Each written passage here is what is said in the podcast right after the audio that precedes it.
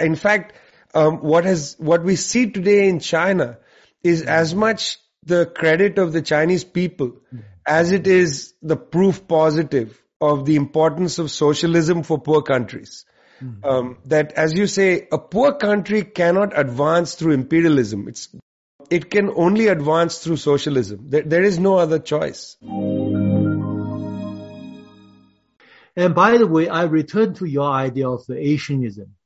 Uh, you know, you must know very well in the 1980s, early 1990s, this discussion of Asian values, especially advocated by Singaporean leader Lee Kuan Yew and Malaysian leader uh, Mahathir. Uh, what do you think of that kind of discussion? Well, this, uh, you know, Mahathir today still thinks Asian values are important, very important, better than Western values. Will that be a, a kind of uh, good grounding for your idea of Asianism? As I said earlier, that I, I believe that the platform of humanity is more important than territory. And the concept of Asian values somehow reduces us to a, making a territorial claim, you know, that something about Asia is going to blah, blah, blah. And I, I think that's actually cutting your feet when you need to walk firmly. Uh, and we shouldn't cut our feet. We should walk on both legs. So I don't accept it for political reasons. But as I said, that's a wicked kind of argument. I do feel that sometimes the discussion on Asian values is very selective in what is chosen to be placed in these Asian values. After all, even in Asia, we have some pretty terrible values. Um, speaking from the standpoint of India, we have the caste system, which is a terrible value. Um, you know, let, why should we discard that from our discussion of Asian values? Uh, look at the history of China. You can't say Chinese values are all great. You had some horrible things which the Chinese revolution overcame. You know, foot binding for women, uh, patriarchy, uh, you know, the patriarchal attitude towards women in China. It has a long history, but you overcame that through the revolution, uh, through communist revolution, which said that, you know, women hold up half the sky and therefore we don't need to bind their feet. Um, you know, all of that is uh, about the fact that values are not good or bad. Values are historical. Um, we struggle to make values good. We struggle to be human. You know, one of the reasons I was very impressed by the histories of the Chinese Revolution um, was that the Chinese Revolution eradicated some appalling values from the history of China: landlordism, uh, monarchialism, um, foot, you know, uh, patriarchy, and so on. When I first visited China with my mother as a young boy, I was so amazed by the Chinese countryside, uh, the lack of landlords. You know, it's you, look. I've read the Ding Ling stories, and I've read you know stories about the wretchedness of Chinese landlordism. Ding Ling's stories are very similar to the stories of Premchand. Um, they are contemporary writers, both you know Marxist writers about the countryside. Both depict the landlordism and how horrible that was for people. Yeah. But the Chinese experience of the revolutionary experience overcame that. So that's why I'm not keen. You know, I think that Mahathir and others, they are making a political point when they talk about Asian values, but it's not actually a factual argument because even Singapore, when I first went to Singapore, um, I remember arriving in the airport with very long hair. I went to write a story for my newspaper and I was made to take a haircut in the airport. Um, because they said you can't enter Singapore with such long hair. You know, I, I looked like Gaddafi. You know, I had really long hair and they gave me a free haircut in the airport. That means that they enforced a kind of values. No chewing gum, no spitting, no long hair. Those values were not natural. They had to be enforced. So even Lee Kuan Yew, when he talked about Asian values, he was talking about a historical process.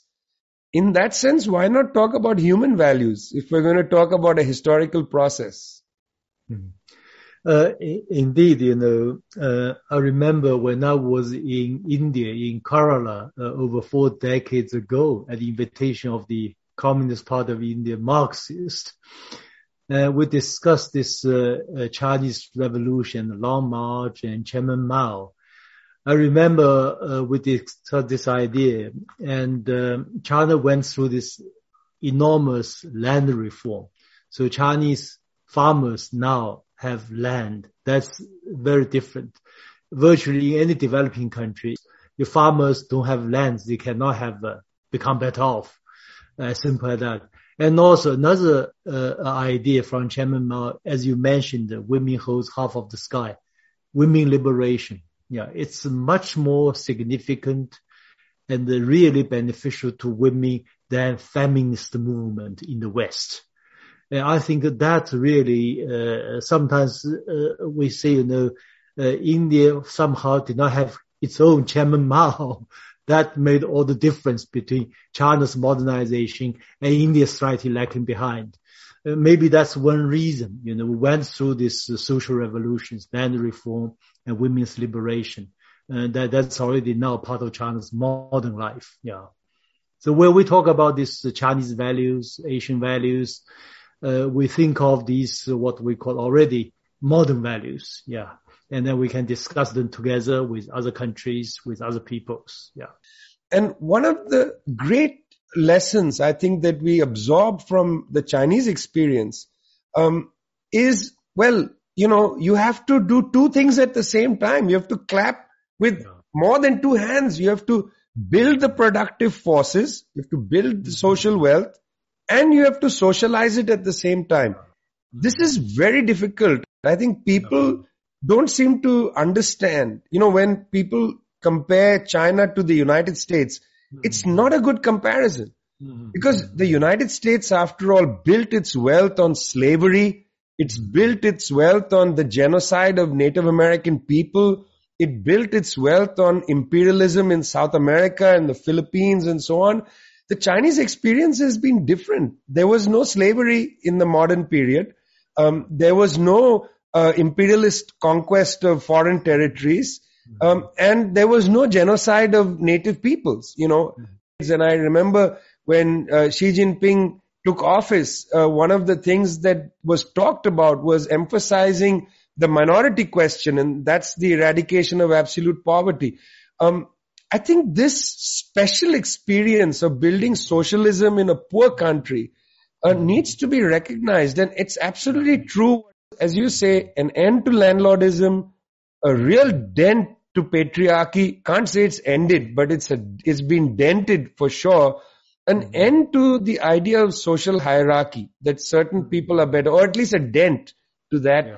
And then building socialism in a poor country. I mean, these are immense lessons. And I just, you know, hope that we can oxygenate these lessons, teach young people about them so that they don't have an erroneous idea of, you know, United States and China as if these are equivalent countries. They are very different, very different histories. And those histories actually show in the mm-hmm. attitude of these countries um, in their international relations. Mm-hmm. Uh, indeed, you know, uh, like you, I've traveled a lot. I've been to over 70 developing countries. And uh, from my observation, field observations, and China has more or less found a way. We call the socialism with Chinese characteristics. I call the Chinese model.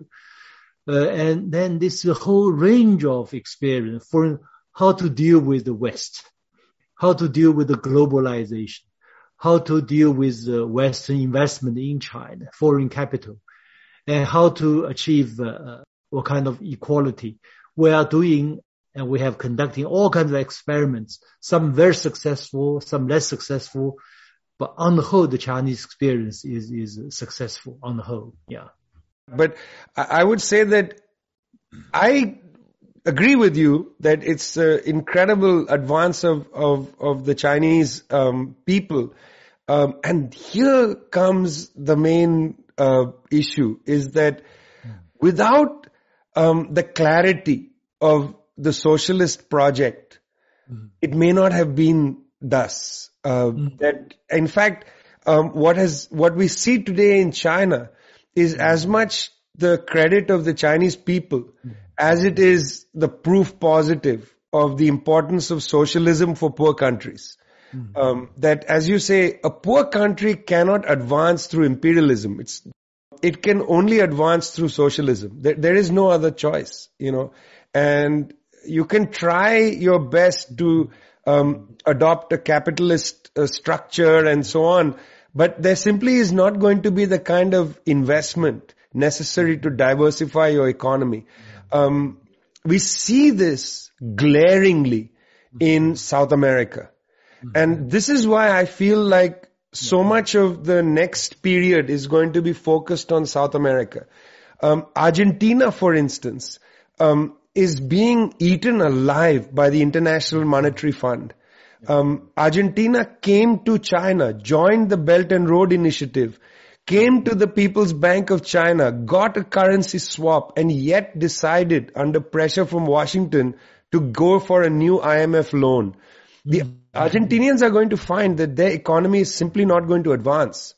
On the other hand, if they integrated more fundamentally um, with BRI, and if they use that um, those currency swaps, those renminbi peso swaps, I think uh, different options would have been open to them. And, and I think the answer is going to be that the socialist option put forward by China and other countries is far mm-hmm. more rational um, than the kind of false capitalist integration that really hasn't allowed these countries to advance. I agree with you 100%. Thank you.